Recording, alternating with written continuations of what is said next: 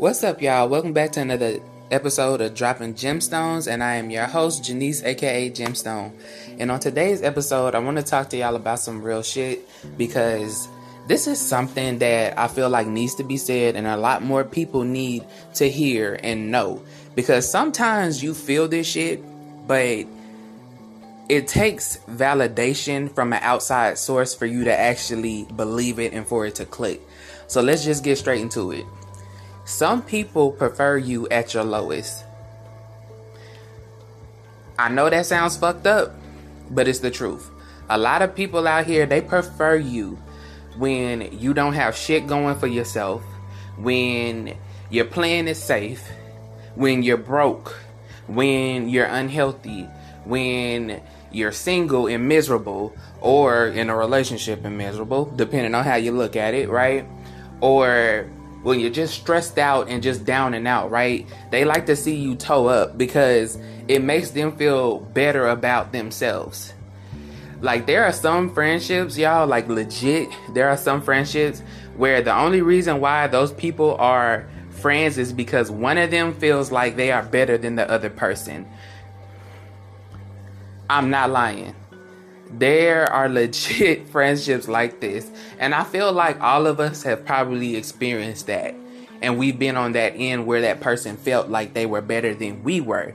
But what happens is was once we start to get our shit together, whatever it is, whether we improve, whether you're losing weight, you start making more money, you start a business that you never really thought was gonna work and it starts taking off anything, y'all. It, it, can be anything, okay? Maybe you get in a relationship and you're happy and you're being treated right.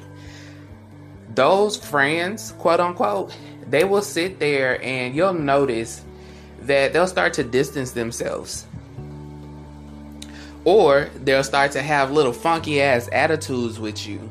And you'll be wondering what the hell is going on. Like, what's the problem? It's because you you stepped out of the box that they had set for you. And they don't like that. Because see, with you coming up, now that's making them look bad. Now that's making them be beneath you in their eyes. And the crazy thing about this sort of situation, y'all, is like it's never been a competition.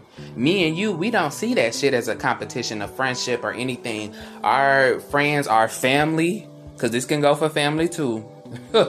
shit, it can go for family. They will see you as competition now that you're beginning to rise. And they don't like that shit. And some of them will even sabotage you. Some of them will even and if they can't sabotage you, let's just say you're making money from an outside source, they'll try to plant a negative seed in your head and try to speak failure over you or speak fear over you you know what I'm saying, and have you second guessing yourself. And they'll do the same thing, like if you're in a good relationship or uh, if you get a better job or anything, y'all. Like it, the opportunities right here, like for examples, are endless. But y'all get what I'm saying. And you gotta be very careful of these people, man, because if you start noticing these signs and these people doing that shit to you, I need you to understand that it's not you, it's them and the best thing you can do is just to let it play out. Let them reveal their their face. Especially for the ones, you know, cuz everybody everybody ain't a person that just brings it to your face. You know what I'm saying? Everybody isn't bold or just speak their mind. So they may just fade away because of jealousy especially being that like you're doing better. And the crazy thing is, y'all, you don't even have to be doing better than them. You could just be doing better than you were before. That's the sick fucking world we live in where people just really want to keep their foot on your neck. They just want to see you down and it doesn't make any sense to me. Because even if you haven't ro- risen above them, they still don't like that you just rose a little bit. I know for my people out there, especially the ones who have lost weight, and I use this example because it's something I feel like a lot of people can understand. You know, they may not think nothing about it. You lose five pounds, ten pounds, but once you start losing twenty plus, oh, Whew, weight loss will show you who your real friends are. I promise you that.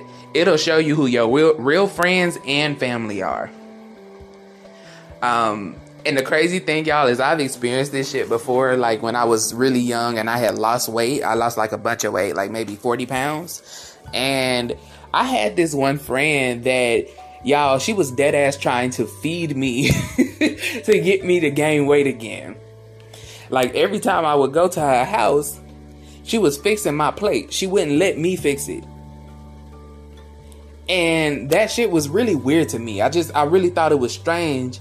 And in my intuition was letting me know, like, she wants you to, to eat all that food. And she would pack that fucking plate, y'all, full of food.